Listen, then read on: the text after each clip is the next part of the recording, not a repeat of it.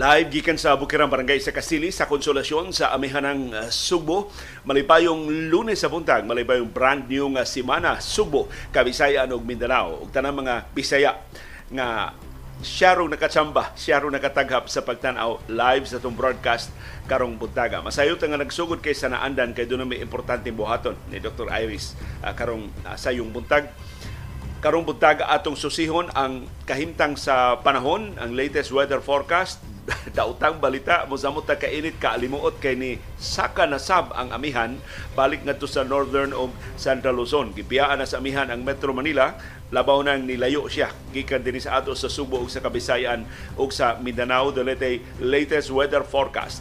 Samtang pila ka oras gikan karon ipahibaw na sa mga oil companies kung pila ang aumento sa presyo sa mga produkto sa lana before 12 noon today ato na mahibawan kung unsa kadako ang pagsaka sa presyo sa lana dili kay ni sama kadako sa nangagi nga mga higayon pero saka ni nevertheless manang hinaot nga makapatubil mo karon buntag di pa mo ma- maabdan ugma kay kamoy unang maka-avail sa pagsaka na sab sa presyo sa lana dinhi sa ato sa Subo o sa babahin sa Pilipinas. Karong butaga sab ang mga kontrobersiya mahitungod sa gubat dito sa Israel o sa Hamas. Ang maayong balita mao nga kadtong Pilipino nga bihag sa Hamas nga nakaligawas na gikan sa mga terorista hatagan sa Israel og lifelong benefits og incentives og stipends ang tibok niyang pamilya. Kay isipon siyang biktima sa terorismo o niya na may balaod ang Israel nga tanang biktima sa terorismo. Hatagan nila og lifelong benefits. Kanindot ining maong balaod sa Israel sana all sa ubang pangkanasuran. Diri sa ato kadaghang biktima sa terorismo. Gi-thank you lang sa atong gobyerno. Samtang dili maayong balita dunay laing Pilipinhon nga mga tripulante sa laing barko nga gisakmit sa gidudahang mga pirata diya sa Gulf of Aden. Kay ang maong barko gidudahan nga gipanag-iya sa mga Israeli. O ang mga Israeli vessels karon target ni ining mga terorista nga aliado sa Hamas nga aliado sab sa Iran. Ato ning subayon ang dili maayong kalambuan. Samtang dure 4 anyos nga US hostage bata nga 4 anyos gipalingkawas. Gikan sa Hamas mao nay good news. Ang bad news mao nga kini bata hilabihan kapait ang kasinatian. Nakakita siya giun sa pagluba sa Hamas ang iyang mga ginikanan. Ug ang Hamas dunay bag-ong offer ngadto sa Israel. Iyang buhian ang tanang mga bihag. Kung buhian sab sa Israel ang tanang mga pineriso na Palestinians. Ug uyon ang Hamas lugwayan pa og dugang mga adlaw ang ceasefire diha sa Gaza Strip. Samtang sa Philippine Basketball Association natin resulta sa duha ka duwa kagahapon o kagabi. Sa National Basketball Association natin resulta sa mga duwa doon natin schedule sa mga duwa sa NBA karong adlaw. Og sa atong viewers views ang inyong mga opinion sa mga isyu na tuki ug matuki sa atong mga programa ug sa atong kasayurang kidoy ko yan. Birthday karong adlaw ni Ninoy Aquino. Ang amahan ni Noynoy Aquino. Ang bana ni Cory Aquino. Giilang nasudnong bayani. Unsa may mga mithi ni Ninoy nga atong gikamingawan o ang ngayon utang huptan sa atong mga politiko karon. Mao na atong kuykuyon karong buntaga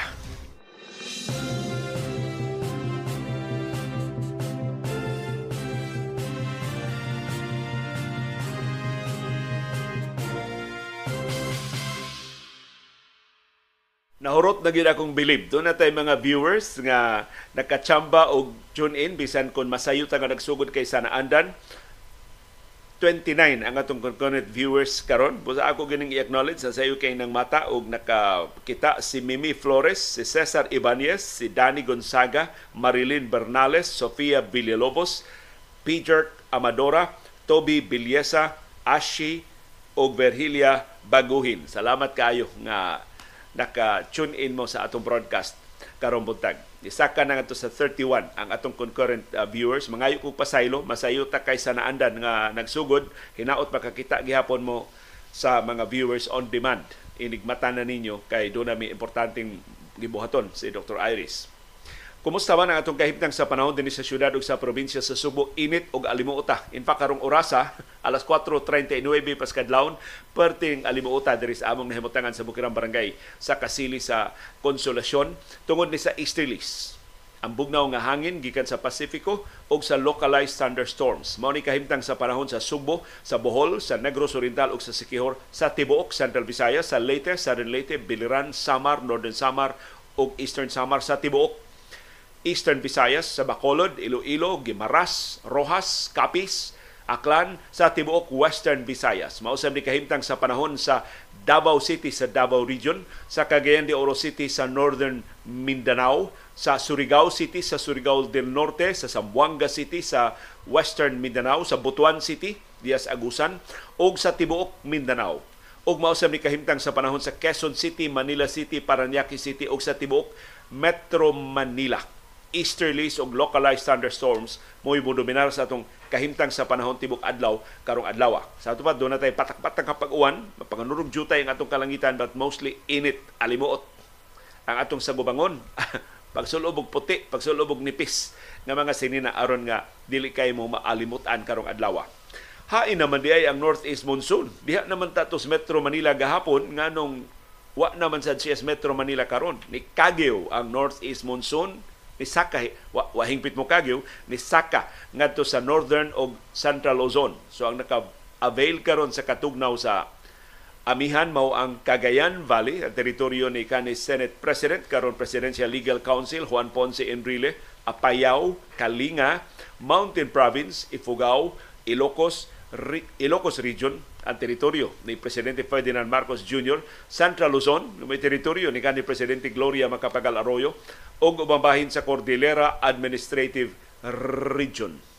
Kaingon nato og mag-amihan ta karong buwana murag nagkagamay ang kahigayonon maka-amihan ta karong Nobyembre. So manghinaot na sa tao sa sunod nga buwan sa Disyembre dayon ang yung Pasko o bagong tuig makabatyag na kita ining bugnaw nga hangin gikan sa Siberia o sa China kay gipangagpas baya unta to sa pag-asa nga by November makabatyang na og amihan ang Kabisayan ug ang Mindanao. So posible sama ni sa nangaging katuigan malangay ang amihan naka gipatilaw na tagjutay amihan pero dili pa gito ang amihan. Mao to gitaw nga share line katuto parang abot sa amihan og sa easterlies sa bugnaw og init nga hangin diri sa ato mao tong grabing uwan.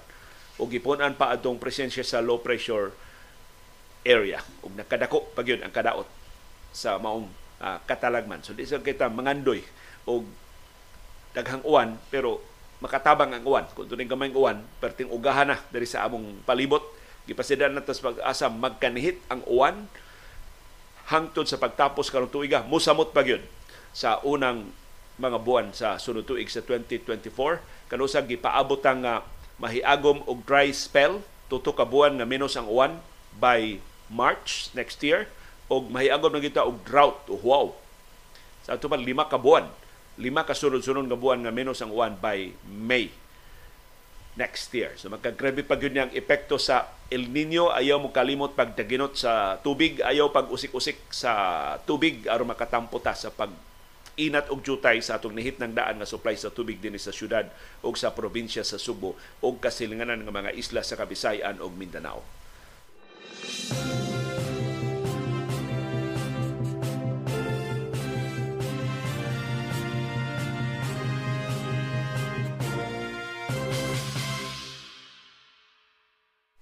Gipahibaw sa National Disaster Risk Reduction and Management Council NDRRMC nga niabot nagkapin sa milyon ang mga individual nga naapektuhan sa low pressure area o sa shear line. Katong grabing baha o landslides nga namugna sa way huno nga pag-uwan sa nangagi nga mga simana.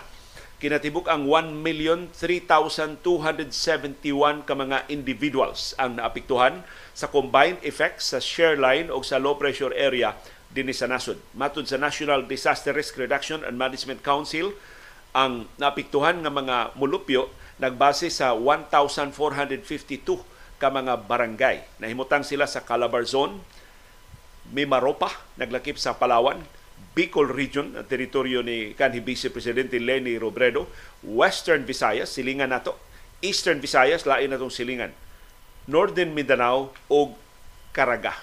So pasalamat ha, pila na ni ka low pressure area, pila na ni ka pagbaha o pagdili sa yuta, wa ta maapektuhi. Pura pangayo dinhi sa atong syudad ug sa probinsya sa Subo, ingon man sa Bohol, sa Negros Oriental ug sa Siquijor. Pero manghinaota nga makabangon na in town ang naapektahan nga mga lugar, labi na ang naapektuhan nga mga mulupyo kay doon na bagoy duha nga namatay pulos na himutang sa atong silingan sa Eastern Visayas. Kasagaran nila in town diya sa Samar tungod sa lapad nga pagbaha ug pagdahili sa yuta.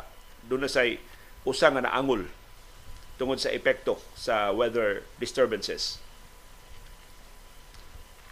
Ang dautan nga kahimtang sa panahon kadtong shear line o ang low pressure area ni resulta sab sa pagbaha sa 163 ka mga lugar kasagaran dinhi sa Visayas ug sa Mindanao. Dunay 21 ka mga landslides kay nihumok ng yuta sa wayhuno nga pag-uwan. 17 ka mga daan ug tuto ka mga taytayan ang nagpabiling dili ba ang ian hangtod karon. Pila na ka adlaw human sa shear line ug sa low pressure area Samtang dunang yung mga lugar na putlan og supply sa kuryente, na putlan og supply sa tubig, na putlan og mga linya sa komunikasyon. Ang Northern Samar gipahimutang ubos sa state of calamity tungod sa grabing baha o pagdahili sa yuta nga iyang nahiaguman tungod sa share line. In fact, ang Northern Samar mo giisip nga sentro sa share line mo kinagarbihang na igo sa pagbaha. 95% sa mga barangay sa pipila ka mga lugar sa Northern Samar ang nahiagom og pagbaha gideklarar sa ang state of calamity sa iyang silinga probinsya sa Eastern Samar. So ang Eastern Visayas mo labing grabing naigo adtong share line kay diha man sagod mahimutang ang low pressure area nga nisud agi diri sa silangan nga bahin sa Mindanao. Manghinaot ta nga mas andam ta sa umaabot nga pagkalit-kalit nga pag nga pag-usab-usab sa kahimtang sa panahon El Nino man unta pero naabtan ta grabe nga pag-uwan o pagbaha o pagdahili sa yuta. Di na kita sa umaabot nato nga kahimtang sa panahon, mas maayo magmatngon sa tanang panahon.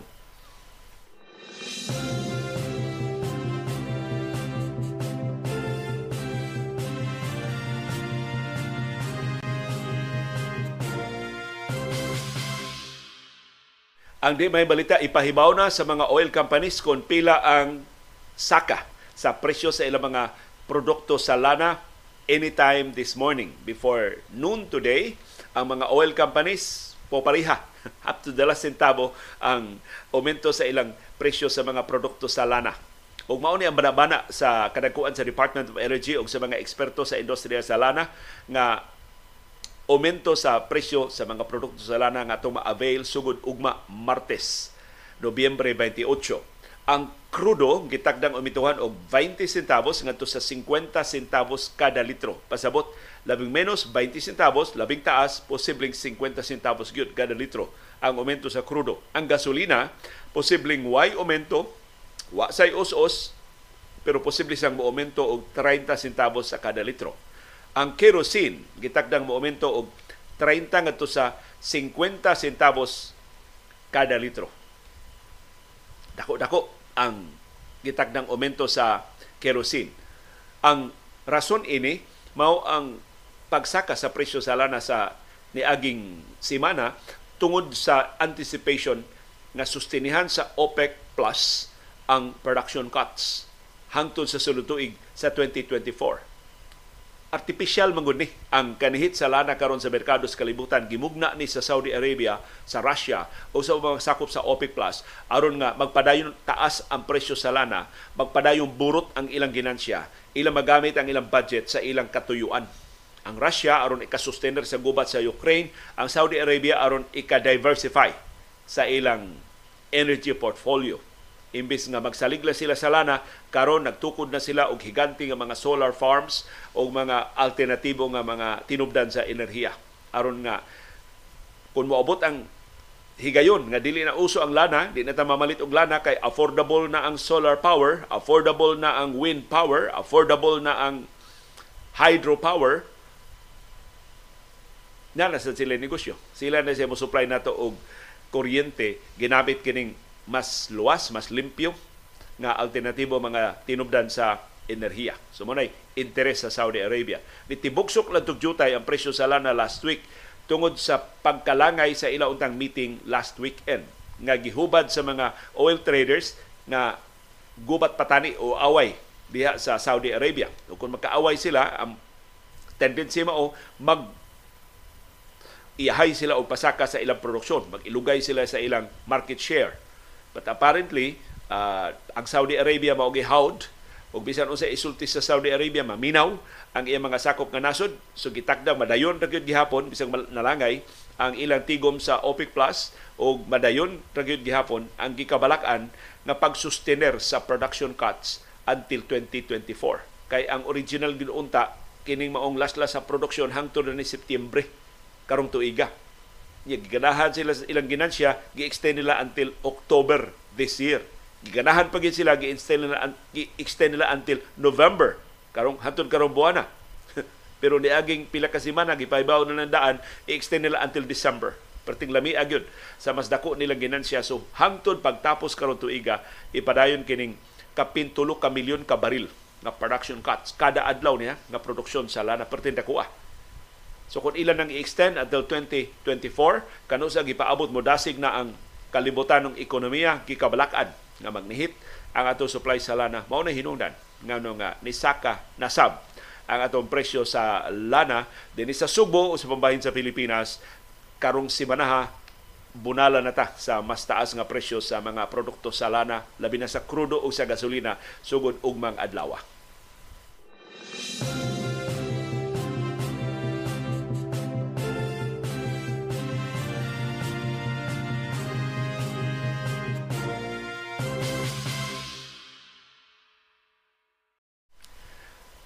Tungod sa pagdapig sa Court of Appeals niya, malaumon si kanhi Senador Laila de Lima nga mapugos na ang buhatan sa ombudsman sa pag-imbestigar ini mga kasong kriminal o mga kasong administratiba nga iyang gipasaka batok sa duha ka mga kanhi justice secretaries.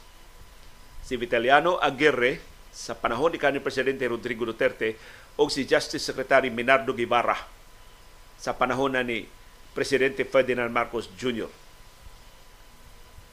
si Gibara karon mo nay Solicitor General sa Marcos administration. Gipasangin lang silang dilima na nakalapas sa balaod sa ilang pag-admit sa mga konbiktadong kriminal isip state witnesses. Kay matud ni dilima gidili na sa balaod. Konbiktadong kriminal unya maka-avail sa mga pribilehiyo sa Witness Protection Program sa Department of Justice kadakong insulto ana sa atong sistema sa ustisya. But nevertheless, gi-accommodate ni Aguirre o ni Guevara. Si Aguirre gyud mo ni admit si Guevara igo lang ni sustain sa gisugdan ni Aguirre nga gipadayon gihapon pagpresentar sa mga husay sa kasus korte ang mga convicted criminals. Bisan kon gidili sa balaod na maka-avail sila sa mga benepisyo sa Witness Protection Program. So niingon si Dilima, lipay siya nakitaan sa Court of Appeals ang iyang punto nga kalapasan. Sa kalapasan nga nahimo nilang Aguirre og ni Gibara ug lipay siya nga gisugo ang ombudsman pagtarong pag-imbestigar ining mga kasong administratiba. Batok nilang Aguirre og ni Gibara Nagpaabot si Dilima nga ang ombudsman mutarong na sa pag-imbestigar sa duha ka mga kanhi justice secretaries. Di naman matutlan sa kasong administratiba si Aguirre kay wa naman siya sa pwesto, ingon si Dilima hinaot nga si Gibara na apaman sa administrasyon ni Presidente Ferdinand Marcos Jr. isip Solicitor General maoy patubagon sa mga kasong administratiba nga iyang gipasaka pagpanalipod sa iyang papel nganong iyang gisustinihan ang pagkahimong state witnesses sa mga criminal convicts bisan pa kung disqualified sila gikan sa ubos sa balaod. Kay ang Witness Protection Program, uh, usas pribilehiyo ana mao ang immunity nga ipasaka i, dili sila ma-question. Sa bisan sa ilang mga testimonya so bisag magpataka pa sila istorya do na sila immunity. Sa desisyon giluwatan sa Court of Appeal sa tung November 21 ang Special 17th Division sa CA ni patigbabaw sa petisyon ni Dilima sa pag-reverse sa desisyon sa ombudsman pagbasura sa iyang mga reklamo sa paggamit sa mga convicted criminals isip state witnesses labi na sa iyang sa mga kasong gipasaka batok niya. Matod ni Dilima, ang gibuhat sa ombudsman pagbasura dayon sa iyang petisyon nga gipasaka sa lawayon. Mao nang iyang gi-welcome nga girimand ang kaso ngadto sa ombudsman for appropriate action for a proper disposition of the case.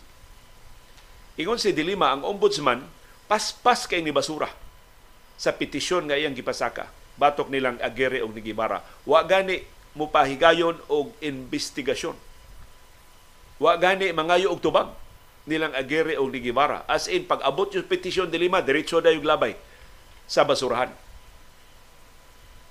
So ningos de Lima, iyang giapilar ang administrative aspect sa iyang petisyon ngadto sa Court of Appeals. Mao nang doon na desisyon ang Court of Appeals karon. Samtang ang criminal aspect iya sang giapilar atubangan sa Korte Suprema. Naglaom si Dilima nga ang Korte Suprema mo desider na sab sa dili madugay sa aspetong kriminal. Sa mga kasong iyang gipasaka batok ni kanhi Justice Secretary Vitaliano Aguirre o kanhi Justice Secretary o karon Solicitor General Minardo Guevara. Nganong ilang gibugal-bugalan ang balaod hastang konbiktadong mga kriminal ilang gihatagan sa mga pribilehiyo sa Witness Protection Program nga gireserba ra gid unta para sa mga biktima sa krimen. So klarong gi-prostitute ang programa, gilapas ang balaod aron lang pagtagbaw sa kauhaws panimaos ni kanhi presidente Rodrigo Duterte nga nagdumot gyud pag-ayo ni kanhi senador Laila de Lima kay maoray nangahas sa pag-imbestigar sa laktod nga pinatyanay sa Davao Death Squad sa pinangga nga syudad sa Davao.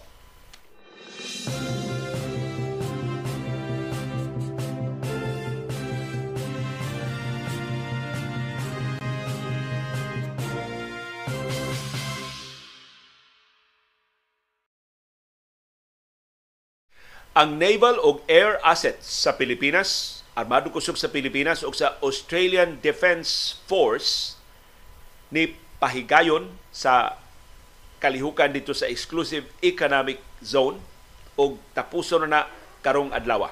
So gisugdan nig Sabado hangtod gahapon Domingo katapos ang adlaw karong Lunes. So tuto ka adlaw kining joint patrols kag ipasugurahan sa Pilipinas uban sa atong aliado nga mga nasod. Una natong kaabag sa joint patrols sa niaging semana mao ang Estados Unidos. Sugod atong Sabado hantod karong adlaw ang atong partner mao na sab ang Australia. O gipatrolya sa mga barko o sa mga eroplano sa Pilipinas o sa Australia ang tibuok exclusive economic zone sa Pilipinas. Apil sa mga naval units nga ni nilawig sa joint patrols mao ang Philippine Navy vessels nga BRP Gregorio del Pilar o BRP Davao del Sur. Sa bahin sa Australia, iyang gideploy ang Royal Australian Navy frigate nga Tuumba. Giubanan sila sa duha ka mga Philippine Air Force A-29 Super Tucano Turboprop Turboprop light attack aircraft. Lima sab ka mga surveillance aircraft sa Philippine Air Force og usa ka Royal Australian Air Force P-8A maritime surveillance aircraft ang nikuyog sab sa kalihukan. Pero dunay kakulian nga nabantayan gahapon. Gibutyag sa Jefes Armado Kusog nga si General Romeo Browner Jr. Gikonfirmar ni Browner nga joint patrols kisyado gisunod-sunuran sa mga barko sa China. Ya samtang ang Chinese fighter jets ni sirkulo gilibot-libutan niya ang Philippine Air Force Super Tucano kagahapong adlaw Domingo. Sigo ni Browner na ang mga aeroplano sa Philippine Air Force ni balik sa pagpatrolya sa West Philippine Sea nga wa na ang Australian counterpart. Niadtong higayuna nilupad na ang mga Chinese fighter jets ni paduol nila o gilibot-libutan na sila. Sa to pa, kining China, manghasi lang ni, o wa tay partner. Kung kita-kita ra, ilan lang sayon sa yunon. Na ang Estados Unidos, di sila pakita. Magpaantaw lang. Na ang Australia, di sila pakita. Pero pagbalik na to, kita na lang, wa na mo kuyog ang Australia, diha pa ta nila sirkulohi. Duha ra bagyod ka fighter jet sa China ang nagsige og sirkulo nato.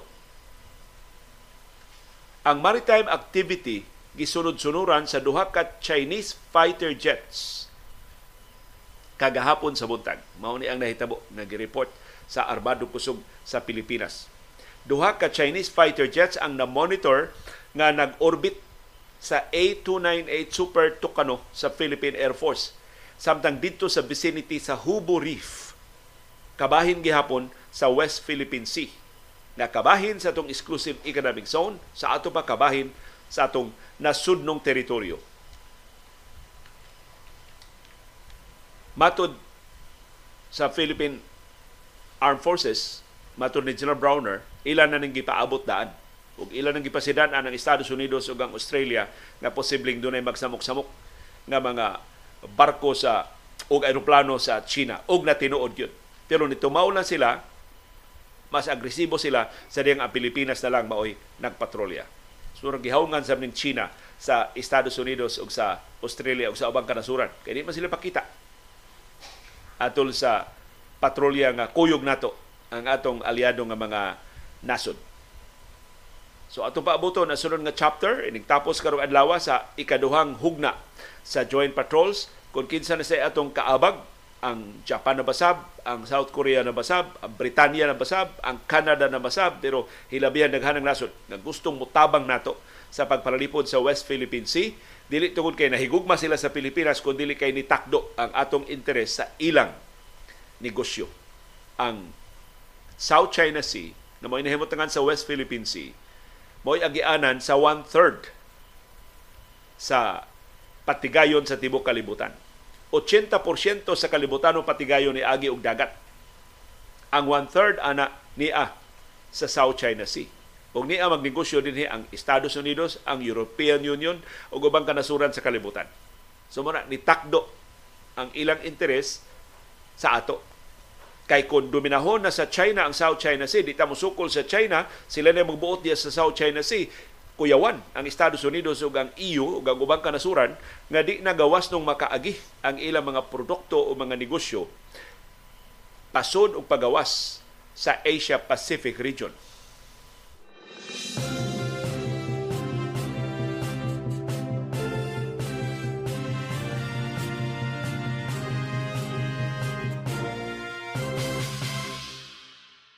Nagkalalis na sab ang Estados Unidos ug ang China. Bag-o lang gani nag-summit silang US President Joe Biden ug si Chinese President Xi Jinping dito sa San Francisco sa California. Karon ang ilang gilalisan mao ang paglawig sa barkong igugubat sa US warship sa South China Sea. So gawas nga Estados Unidos ni kuyog nato sa pagpatrolya, doon na sa siya iyang kaugalingong sail sa iyang US warship diha sa South China Sea. Matod sa Estados Unidos, ang warship sa Estados Unidos nga giduma sa US Navy nagpahigayon sa routine nga freedom of navigation operation. Dili ito pagpanghasi sa China, di ito pagpanghagit sa China, pero para sa China, the fact nga ni Abgi ang barko sa Estados Unidos, dako na ito nga insulto nila. So, perting sukuha sa China, ilang gisita ang Estados Unidos. Pero ang ilang pagsita after the fact na kining China lagi di ni magsurang-surang kay mas hibaw man sila mas gamhanan ang mga warship sa Estados Unidos ug sa Australia kaysa ila. Ang People's Liberation Army sa China pagkahuman sa paglawig sa US warship diha pa ni padayag sa ilang kasuko o gipahibaw sa People's Liberation Army Southern Command nga ilang gideploy ang ilang naval o air forces aron pag-track, pagsubay, pag-monitor, pagbantay o pag-warn, pagpasidaan sa US destroyer nga Hopper.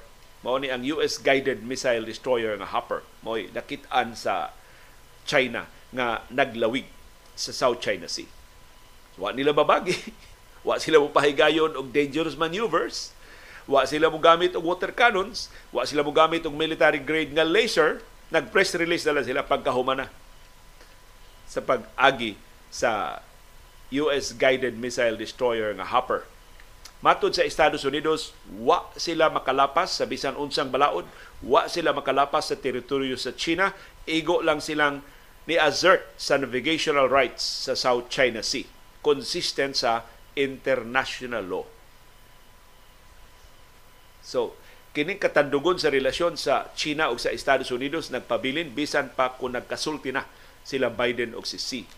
Pero usahay ba matintal ta sa pagtuo hinaot matinuod ni nga kini China ug Estados Unidos nag role playing lang aron ba lang ni ingnon nga nalipod nalipod gyud sila silang interest pero naa na diha ang mutual acknowledgement ni dawat na ni silang duha dili sila mahimong maggubat simbako dili sila mahimong mag-away dili mahimong mo deteriorate ang ilang relasyon kaya ang ilang mga ekonomiya sa Estados Unidos ug sa China pulos dependent sa ilang mutual cooperation kila magtinabangay sila aron magpadayon ang ilang negosyo. Otherwise, ikaguba sila negosyo, magguba ang ilang mga nasudnong ekonomiya.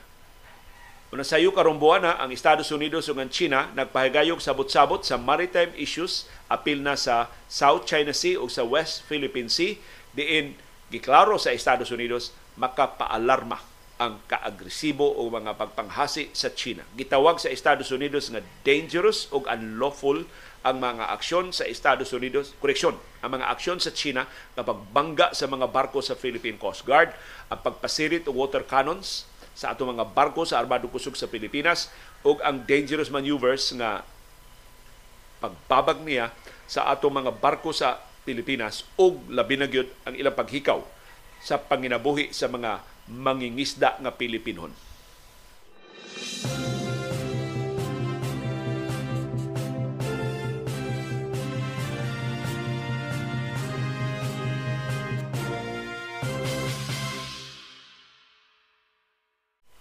Ni ay makapabalaka nga balita gikan sa Vatican gikonfirmar ni Pope Francis nga duna siya lung inflammation. Mao ni resulta sa CT scan sa iyang baga.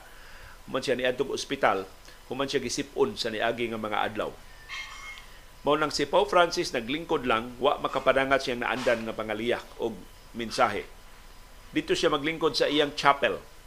Wa na siya mo adto sa balkonahe sa St. Peter's Square nga mo'y kasagaran niyang himuan sa iyang Angelus kada Domingo. Ang 86 anyos nga Santo Papa nagsulob sa iyang traditional nga puti nga sutana uban ang bindahe. Na bindahe ang iyang tuo nga kamot. Nagpabilin siyang naglingkod tapad siyang aid na mao ni basa sa iyang mensahe. Pero ni padangat si Pope Francis umubo nga mensahe pagpasabot sa iyang kahimtang. Matud niya dear brothers and sisters happy sunday Today, I cannot appear at the window because I have this problem of an inflammation in the lungs. So, hubang ang iyang baga. Ni sukwahi ni sa unang pahibaw sa Vatican nga way komplikasyon sa baga ni Pope Francis human sa iyang CT scan. Si Pope Francis ni adto sa ospital sa Roma adtong Sabado para sa CT scan Matod sa Vatican, ang scan ni rule out sa lung complications. Human ang flu nakapugos sa Santo Papa pagkanselar siya mga kalihukan sa niaging simana. Nibalik si Pope Francis sa iyang pinuyanan diha sa Vatican human sa iyang hospital tests ug sa CT scan dito sa Gemelli Isola Hospital sa Central Rome sayo adtong Sabado sa hapon kinigong baga sa Santo Papa kabalak ani kay usa sa iyang baga gitangtang na sa batanon pa siya dito sa Argentina. Pero ang Santo Papa nakalahutay bisag usa na lang kabaga ang nahibili niya. Gikatagda si Pope Francis nga motambong sa climate conference sa Dubai. Kalibutanong tigo mahitungod sa environment may tungod sa kahimtang sa atong panahon sa Dubai unya sa Disyembre 1, 2 ug 3. Kanusa gipaabot siya nga mutambong og tibok adlaw nga mga bilateral meetings sa mga world leaders nga mutambong sab sa kalihukan. So dako ning kalihukan para ni Pope Francis wa pay advice ang Vatican kung makanselar ba o madayon ba. Pero gipapahuway una ang Santo Papa human na matikdan ang iyang lung inflammation human sa CT scan ni atong Sabado sa hapon.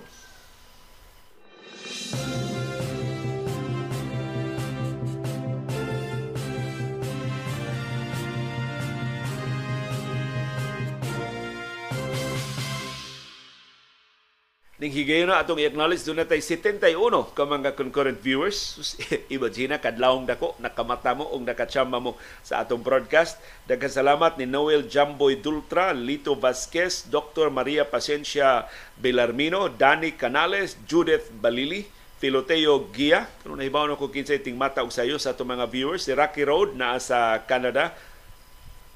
Roy Magsambol, si Susan, si Jaime Inot, si Judge Raul Barbarona. Good morning niyo diya sa Bohol, Judge Raul Barbarona. Si ENC TV,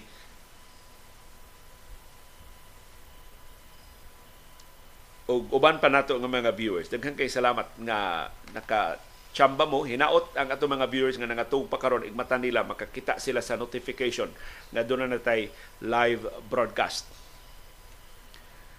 Dili ni may balita para sa ato mga Pilipinhon nga mga marinero doon na siya armadong mga tao nga nisakmit og laing barko dito sa kadagatan sa Aden, sa Gulf of Aden, nga mo'y kasagarang pistahan sa mga pirata.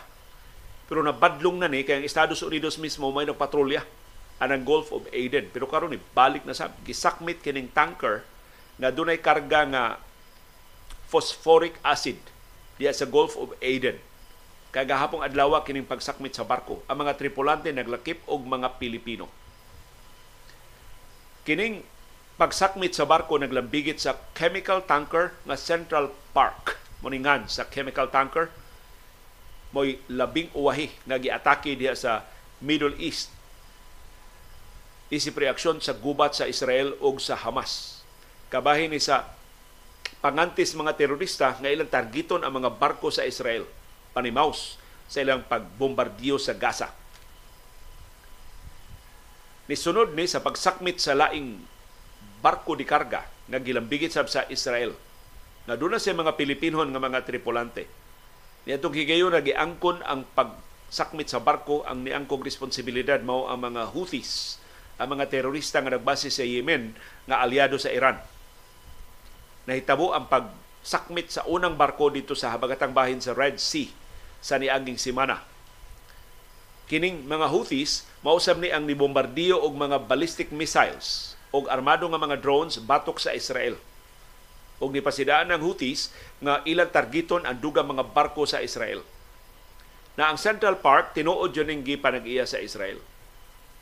Gamay ni siya nga chemical tanker giduma sa Zodiac Maritime Limited na nagbase sa London pero ang tag-iya ini mao ang Offer family sa Israel.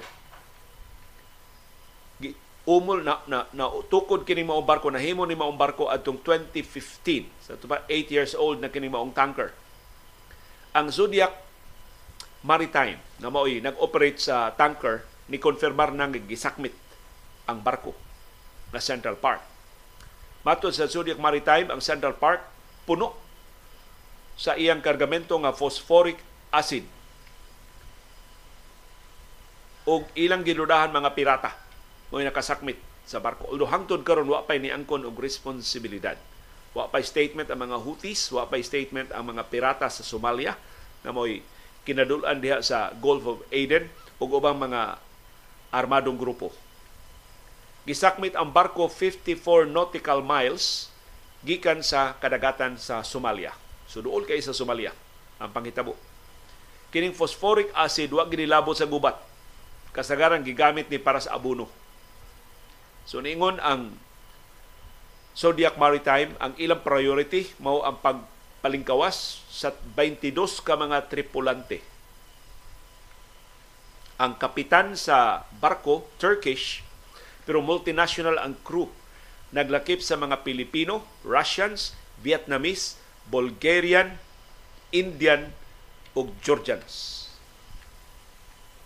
Atong subayon in town, kinsa responsable ini maong pagsakmit na sab sa barko nahimo ba in town ning kabahin sa panimaus sa mga terorista batok sa Israel tungod sa pag-apiki karon sa ilang mga alyadong Hamas diha sa Gaza Strip.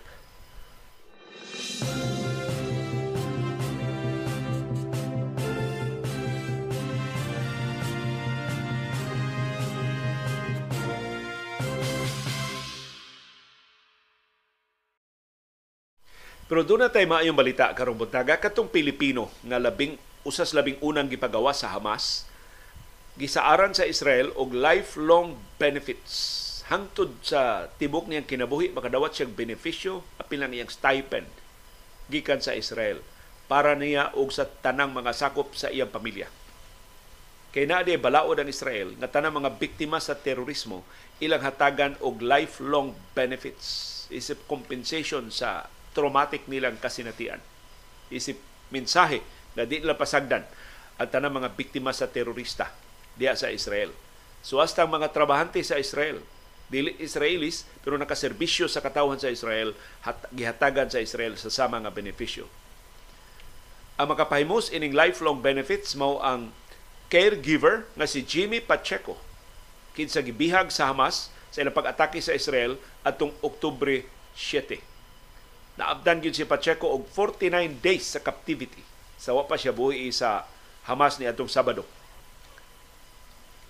Gipahibaw sa Israel ang benepisyo ni Jimmy Pacheco pinagi sa official announcement nga nagkanayon the Israeli government will provide Jimmy and his immediate family lifetime social security benefits and regular stipends similar to those given to Israelis who are victims of terrorist attacks. Kangilgiga. Inibal ora sa Israel.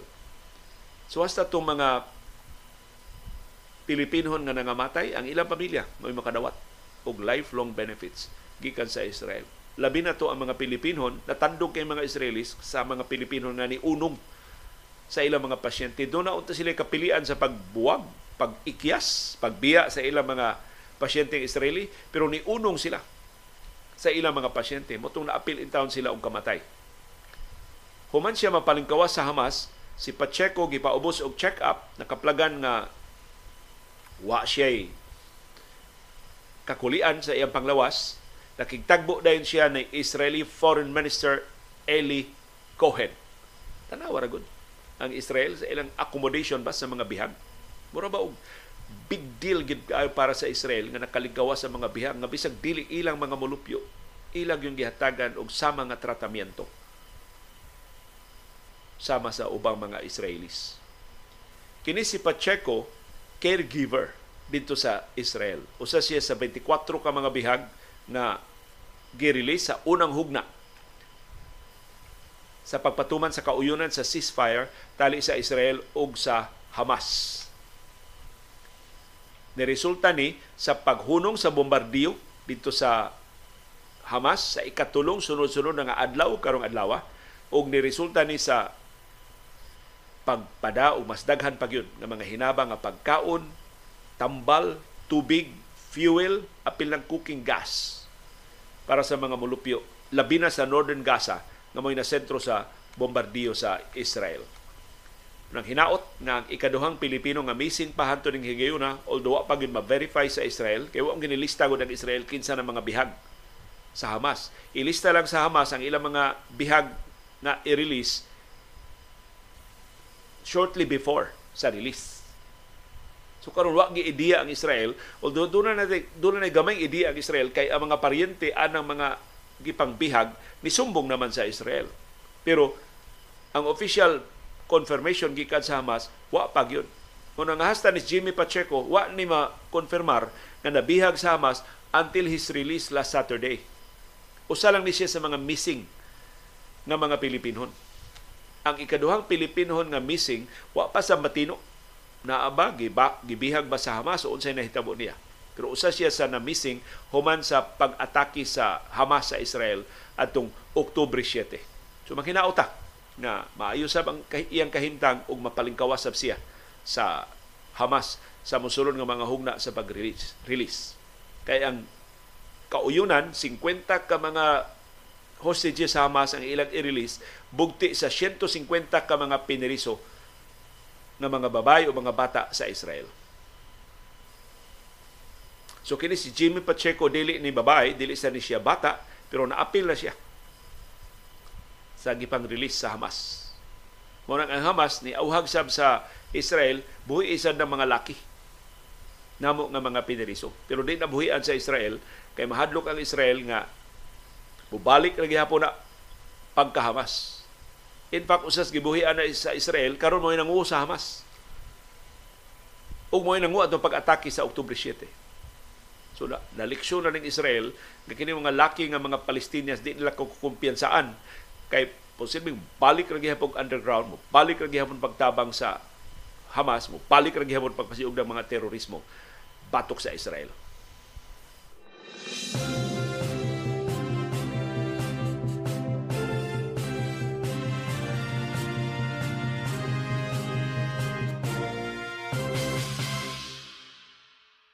gipaabot nga madayon ang ikatutong hugna sa binayluay o mga piniriso o mga bihag diha sa Gaza karong adlaw.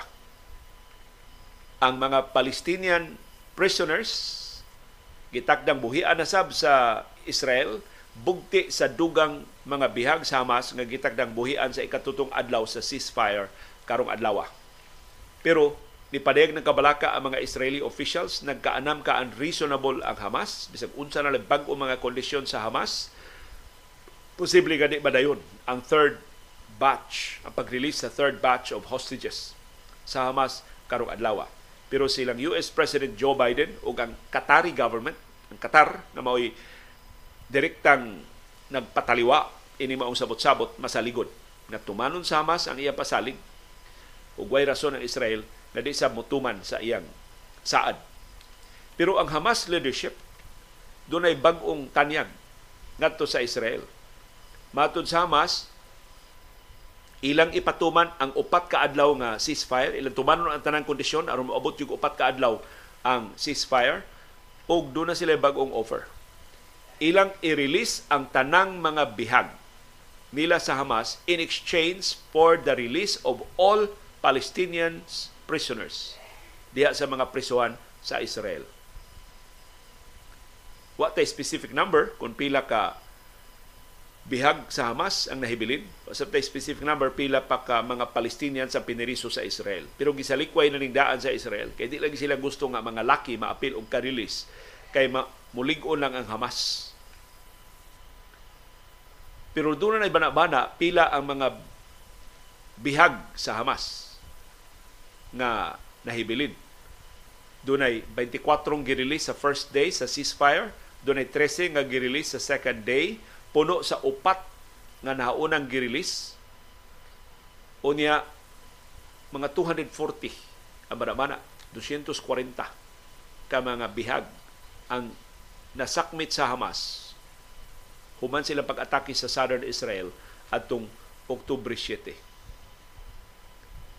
na sa pikas nga bahin ang Hamas ni pasangil nga ang Israeli army nakapa ulbo na og 40,000 tons sa mga bomba diya sa Gaza sukad atong Oktubre 7. Niangkon sa bang Hamas nga one-third sa populasyon sa Gaza wa nakadawat sa ilang mga basic necessities. Mahina ito, maabda ni sila ining hinabang na nakasud na gikan sa Egypt tungod sa ceasefire. Matod sa Hamas, klaro ka ang tuyo sa Israel, mao ang pagbombardiyo sa tibok Gaza aron mahimo ang Gaza nga uninhabitable.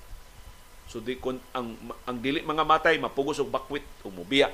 Kay wa na sila panginabuhi, wa na sila madawdaw diha sa Gaza. Kay pulbos na ang tibok Gaza sa Israel. Mao nay pasangil sa Hamas. Og niingon ang Hamas gikinahanglan ang dinali ang panginahanglan mao pagtukod og dako nga field hospital Kay ang kinadakang ospital sa Israel Koreksyon, ang kinadakang ospital sa Gaza katong Al-Shifa Hospital di na functional tungod sa bombardiyo sa Israel. Ipasangil sa bang Hamas nga ang gidaghanon sa mga bata nga napatay diha sa Gaza nilapas na sa gidaghanon sa tanang mga bata nga nangamatay sa tanang mga gubat sa tibok kalibutan sa niaging tuig. So niingon ng Hamas maningkamot sila uban ang tabang sa Qatar o sa Estados Unidos nga ma-extend ang ceasefire diha sa Israel. Our priority is to stop the aggression against our people. We want to stop this genocide in Gaza. As kang hilasan sa paminahon sa Hamas. Murag, murag ba silang dili mga terorista? Murag sa dili mga sibilyan, mga babay, inosenteng mga babay o kabataan o mga hamtong ang ilang giihaw sila pag-atake sa Israel atong Oktubre 7 nga precisely mao naka-trigger ini bangis nga bombardiyo karong gipasyugdahan sa Israel sud na sa pito ka semana diha sa Gaza Strip.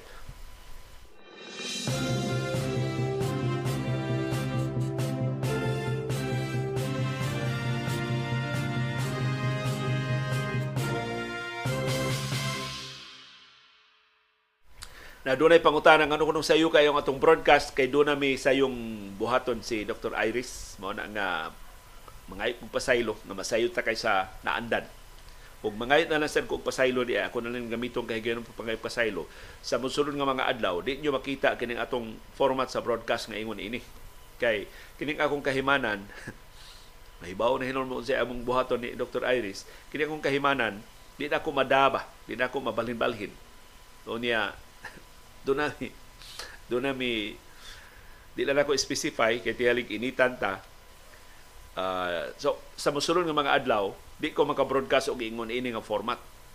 Sumusuway ta og laing format kanang atong format sa panahom dayong kilom-kilom nga mo atubang lang ko sa iPad ni Dr. Iris og mag, mag-broadcast ko mauna na ni atong buhaton kay di, wa ni atong naandan nga format so now makasabot mo sa mosunod nga mga adlaw mao na atong buhaton. So agi na lang sa ning pananghid ninyo na last ni nato nga broadcast ngayon ni ang format maka-resume ta maybe in a few days pero sa mosunod nga mga adlaw lahi ang format. So ayaw mo og kahibong o palihog ayaw mo og biya, o palihog hatagi mi og higayon.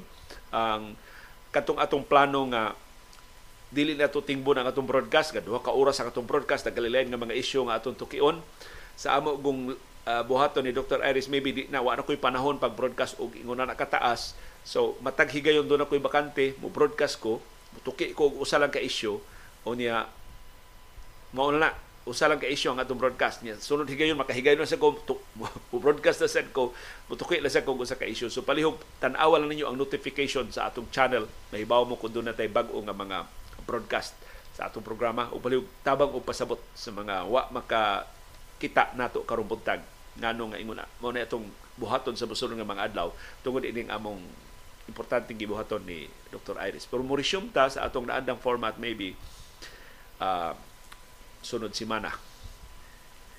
So, di lang sa kumuhatag ninyo og detalye pero makita ninyo sa mosunod ng mga adlaw ang hinungdan ngano nga mausab ang atong format temporarily.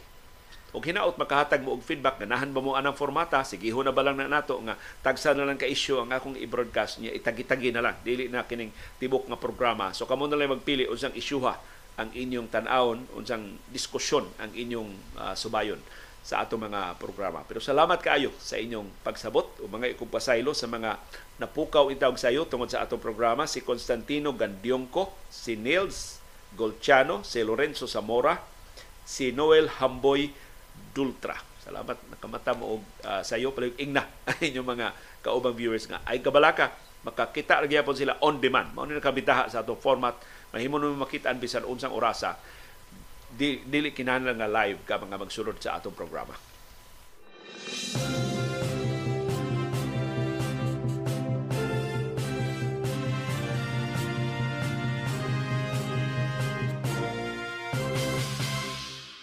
Ni dramatic kaayo nga development ining captive swap diha sa Gaza.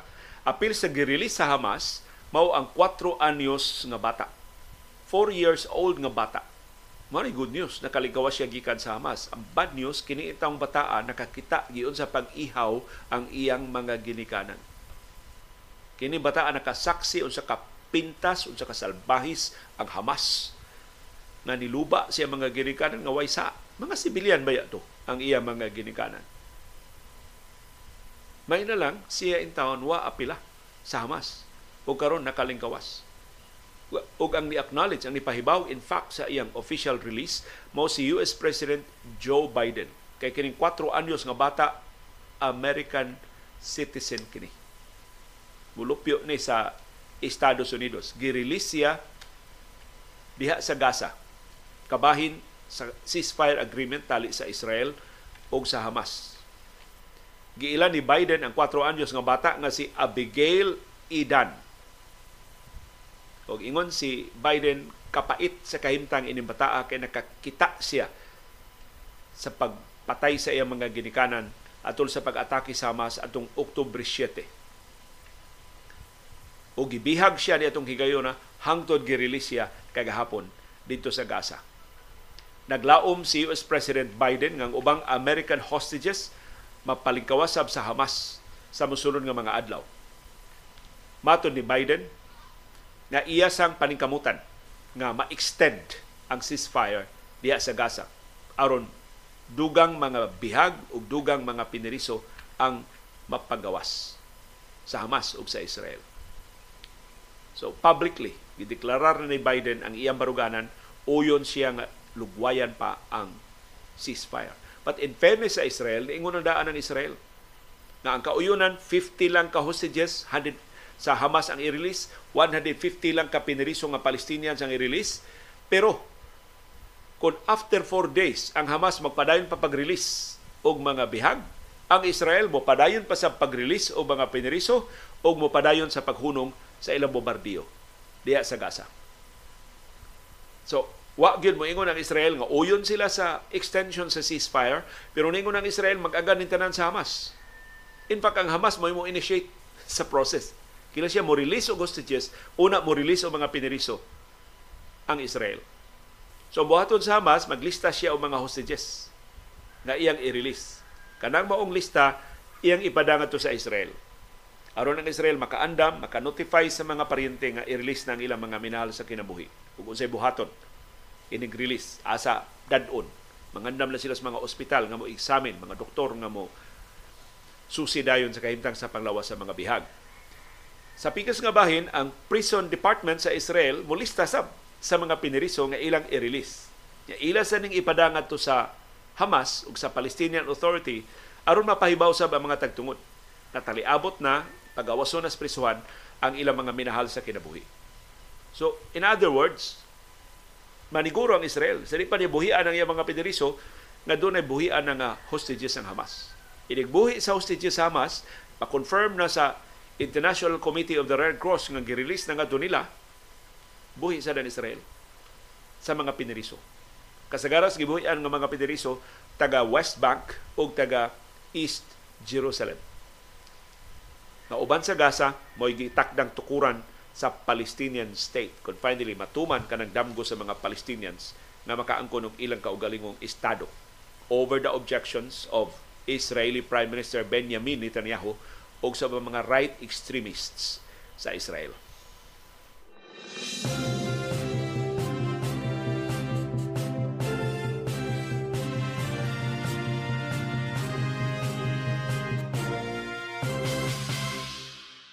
Ni ang resulta sa duha ka duwa sa National Basket Correction sa Philippine Basketball Association sa pagparayon sa Commissioner's Cup kagahapon o kagabi ang duwa gabi Barangay Hinebra San Miguel mo ni daog batok sa hot shooting nga Blackwater ka hinguas Blackwater gahapon nahulga ang Barangay Hinebra. Ang Blackwater bossing na short hinoon wa gid makatiwas sa ilang comeback og napildi sila sa Hinebra ikatutunan ng daog sa Barangay Hinebra sa nagpadayon nga Commissioner's Cup.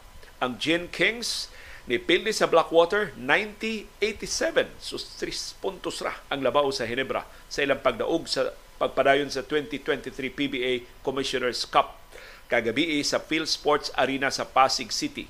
Ang import sa Hinebra na si Tony Bishop mo nangu sa ilang ofensa uban ang iyang 25 points, 11 rebounds, duha ka steals, usa ka assist ug usa ka block shot. Samtang si Maverick Ahan Messi mausay solid kaayong suporta sa ilang import doon na siya 20 points, 6 assists ug 5 ka rebounds para sa Ginebra King, Gin Kings. Si Christian Stan Hardinger wa sa papiri ni tampo sab og 16 points, 12 rebounds ug unom ka assists. Ang Blackwater 3 puntos ra ilang biya dunay 4 seconds nga nahibilin sa duwa. Makahimo ra gid sila. Pagpasud og 3 point shot aron pagpugos og overtime. Pero nasipyat ang 3 point shot ni Chris Ortiz. Wa gani mo igo sa rim ang iyang bola. resulta ni sa upat na ka kapildihan sa Blackwater. Si Ortiz mo'y nangu sa ofensa sa Bossing uban ang iyang 20 points, 10 rebounds ug 5 ka assists.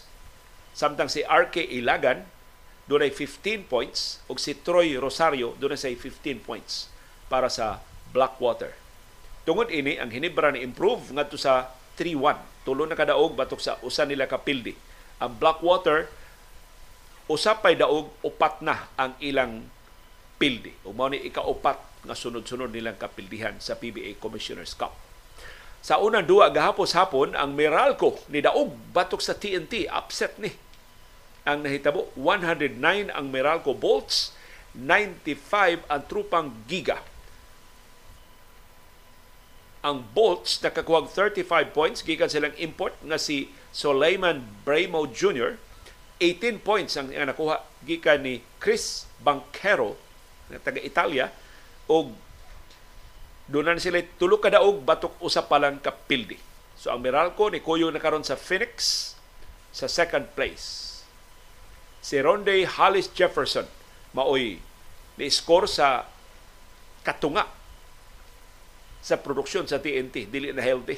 Ang imong import mo imong score og 50% sa imong point production. Dunay 47 points si Jefferson.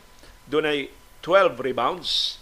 Pero hilabihang bugnawa sa suporta ngayang nadawat gikan sa mga local players. Si Jason Castro ray naka-score og 19 points. So ang TNT natagak ngadto sa 2-2 duha ka daog batok duha ka pildi. Og Natabla na sila karon sa Inlex o sa Northport. Na ana sa tunga-tunga sa team standings.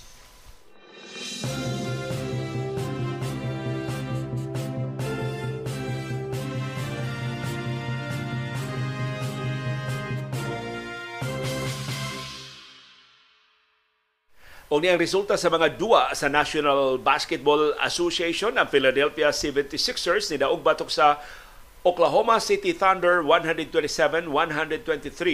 Si Joel Embiid dunay 35 points og nakapasud og unom ka mga free throws sa katapusang 9.8 seconds sa duwa. Siya nakapadaog nakapreserbar sa kadaugan sa Philadelphia 76ers. Si Embiid ni puno pagyud og 11 rebounds ug siyam ka assists. Hapit mag triple double si Joel Embiid. Uban ang upat niya ka mga block shots ug usa pagid ka steal as kang kugihana ni Joel Embiid para sa Sixers sa ilang duwa. Si Tyrese Maxey humanawa si James Harden maoy number 2 nga option sa Sixers og wa ni siya papiri pero tingninduta sab sa iyang production gahapon nakahimo siya 28 points. Samtang si Chet Holmgren maoy nangu sa Oklahoma City Thunder uban ang 33 points ug ang laing batanon nga mo ilang leader si Shea, Shea Geljus Alexander dunay 31 points. Sa duwa gahapon ang Brooklyn Nets ni daog batok sa Miami Heat 112-97. Ang Nets ni putol sa tuto nila kasunod-sunod nga kapildihan si Michael Bridges dunay 24 points. Si Caleb Martin mo nangusa na pildi nga Heat with 22 points. Injured si Jimmy Butler, injured sub si Bam Adebayo, injured hangtod karon si Tyler Hero. So mga sinaligan sa Miami nagdungan og kayayay. Samtang Atlanta Hawks ni daog batok sa Washington Wizards 136-108 giga sa opensa ining Hawks siya kinatasaan og puntos sa tanang mga team sa NBA karon si Trey Young dunay 26 points. Ang Los Angeles Lakers nidaog batok sa Cleveland Cavaliers ang karaang team ni LeBron James 121-115 si Anthony Davis may nangu silang kadaugan with 32 points ug 13 rebounds ug tuto ka block shots. Si LeBron James perting bugnawa dito siyang karaang home court sa Ohio, doon siya 22 points. Si Donovan Mitchell mao nangu sa na pildi nga Cavs uban ang iyang 22 points. Samtang ang Utah Jazz ni daog batok sa New Orleans Pelicans 105 100 bisan pa sa injuries sa Filipino-American nga si Jordan Clarkson o sa ilang leader sa Utah Jazz karon nga si Lori Markkanen sa Finland. Ang Los Angeles Clippers ni daog batok sa Dallas Mavericks 107-88. Si Paul George may nangu silang kadaugan with 25 points. Si Russell Westbrook dunay 14 points. Si Kawhi Leonard nagmingaw, dunay 8 points. Nagmingaw sa si James Harden, dunay 8 points. Pero daog gihapon sila bisan sa kangilngig sa produksyon nilang Luka Doncic ug ni Kyrie Irving. Si Luka dunay 30 points, si Kyrie Irving dunay 26 points. Pero dunay problema karon ang Dallas kay si Luka Doncic ni bangga sa iyang wang nga kamot sa opening minute. Siyang pagkawat unta sa bola gikan ni James Harden 11 minutes ug 8 seconds ang nahibilin sa first quarter si Doncic ni igo sa tuho tuo sa tuhod ni Harden. Tigahiya ang tuhod ni Harden pati sa kita sa kamot sa wang kamot ni Doncic. So iyang gi sa wilik ang iyang kamot nang pink it siya sa kasakit. Iyang gipa-examine sa trainer atol sa free throws pero nagpabili siya sa duwa. Wa siya magawas Si Doncic nakaskor gihapon og 22 points sa first half bisan sa sakit sa iyang kamot. Gipaubos siya og x-ray sa halftime. Human siya ni duwa og 38 minutes og nakatiwas with 30 points si Doncic ni pasabot nga ang iyang x-rays negative. So why damage? Why kadaot sa iyang wa nga kamot? May hinaot bunog lang. Panidaan siya sa Dallas Mavericks sa musulod nga mga adlaw. Ang sulod nga duwa sa Mavericks Muduwa sila sa Houston Rockets sa ilang home court unya sa Miyerkules atong oras din sa Pilipinas. Og niya schedule sa mga duwa sa National Basketball Association karong buntag sa atong oras sa Pilipinas nagsugod na duwa sa Portland Trail Blazers ug sa Milwaukee Bucks nagsugod ni alas 4:30 tuan ni sa teritoryo sa Bucks sa Milwaukee. La, na nakaron sa halftime labaw ang Portland Trail Blazers sa mga bisita mo nilabaw by 4 points. Dako niyo 14 points ang labaw. 68 ang Blazers, 52 lang ang host nga Bucks. Alas 7 karumbuntag Atlanta Hawks manung sa Boston Celtics. Alas 7 karumbuntag Phoenix Suns manung sa New York Knicks. Alas 7 sa karumbuntag ang Charlotte Hornets manung sa Orlando Magic alas 7 karong Minnesota Timberwolves. Manung sa Memphis Grizzlies. Alas 8:30 karong Toronto Raptors. Manung sa Cleveland Cavaliers. Alas 8:30 karong Chicago Bulls. Manung sa Brooklyn Nets. Alas 9 karong ang San Antonio Spurs. Panguluhan silang rookie nga Pranses nga si Victor Wembanyama. Manung ni Nikola Jokic sa teritoryo sa defending champions nga Denver Nuggets.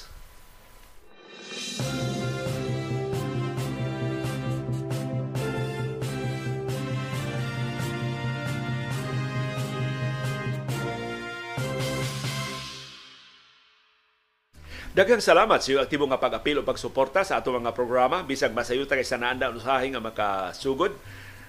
Ani ang atong viewers views. Ang mga viewers on demand o kabot sa atong live streaming atong i-highlight ang ilang mga opinion karong buntaga. Si Francis Ingalls na ingon akong nabantayan kanang mga gasoline station sa may Kabahog sa F Kabahog sa Shell o Petron duol sa Sarosa International Hotel mas barato ng ilang presyo.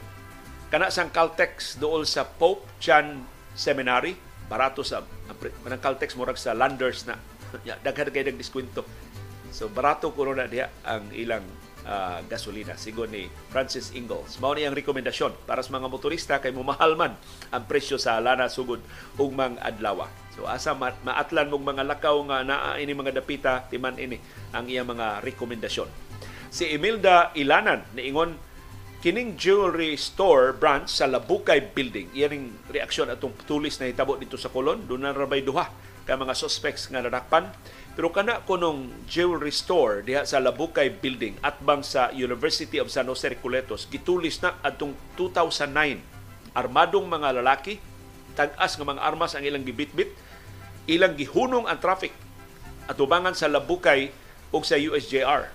Ang leader nagbarog tunga-tunga gid ang tanang tao sa sidewalk sus perti intawng panghupo sa kahadlok nga maigo sila sa mga bala.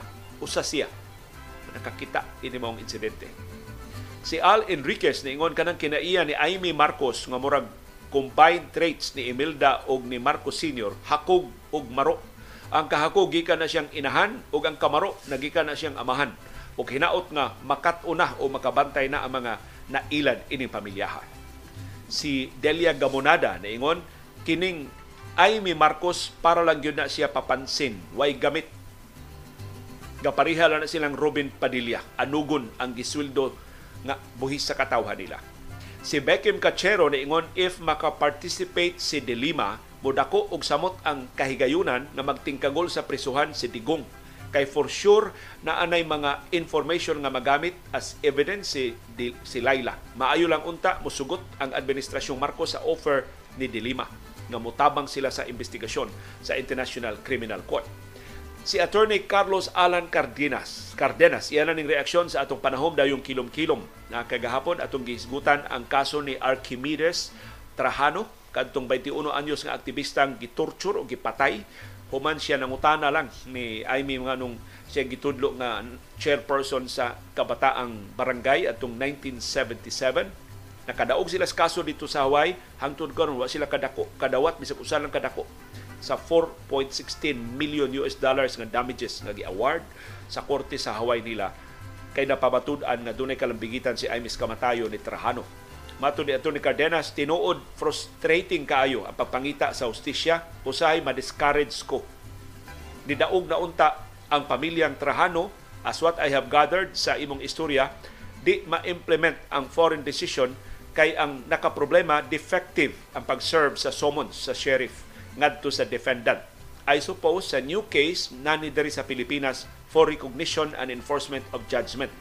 Kung improper ang service sa summons, wa maka-acquire og jurisdiction ang korte over the person of the defendant na si Amy Marcos. So, if na ay order for the enforcement sa judgment, ma-void ang maong order if improper ang service of summons. Kay violation man na sa defendant's right to due process. Please note sa aspect palanggani ni sa service of summons. Disheartening and demoralizing namo mga lawyers and party litigants. Kapait yun. Ining lusot-lusot sa balaod. Wa kita dekanan. Kay mas manglaki ang mga bala, ang mga abogado sa mga Marcos. Si Jojo Alcalen, niingon kanang 1977 anang higayuna fourth year ko sa engineering sa San Jose, 20 years old Parihan nas nahitabo sa Malabon kadtong si Abalos nagdiskurso niya na ay nagsamok-samok gidakop unya naghikog sud sa prisuhan.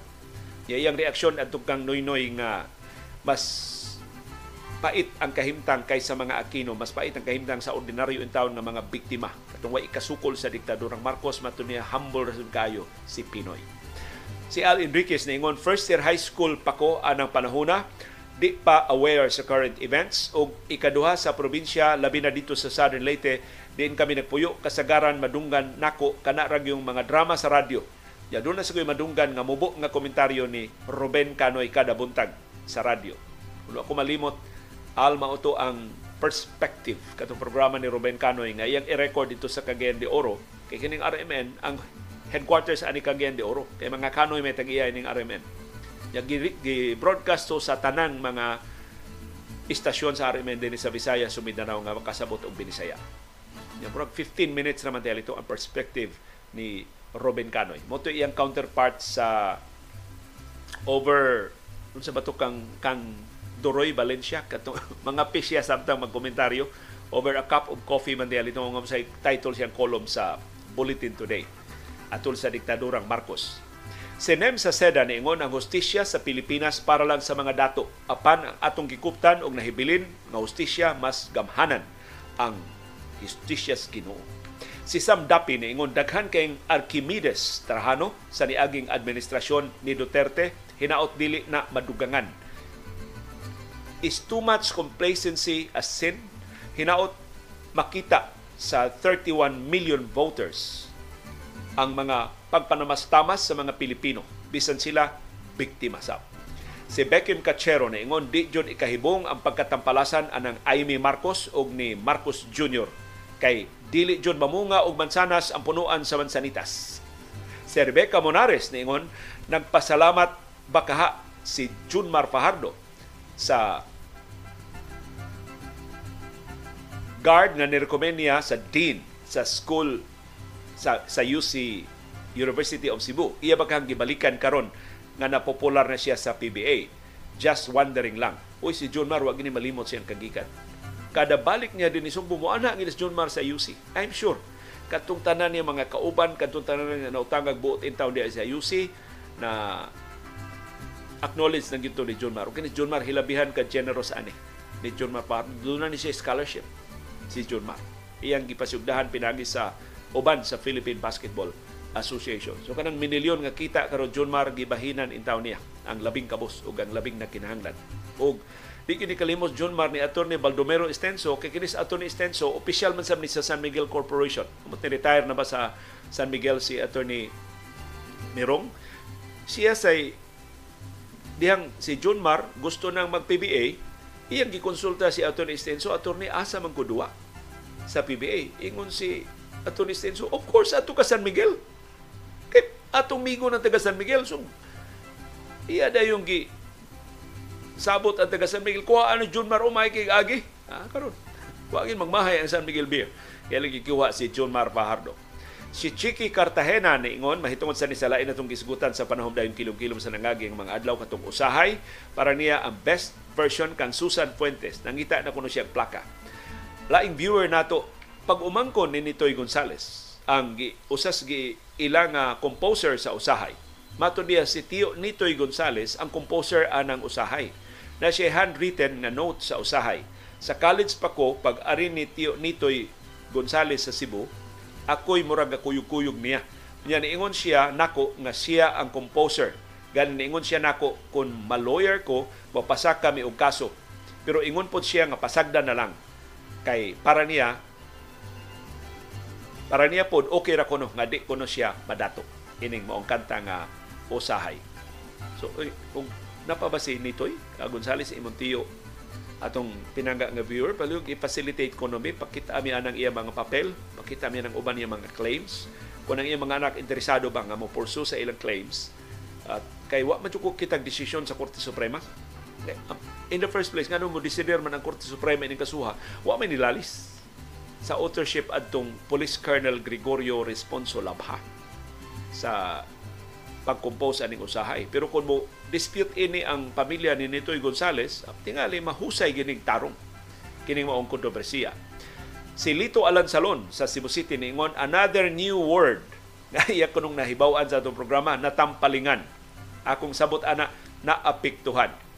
Na kanang natampalingan may word sa sagpa, tamparus, tampaling so mura gamay nga tamparos ka tamparos ka di ba kayo kusog. So tampaling mura balagi gidagpi lang ang imong apig mo nang gitawag og tampaling.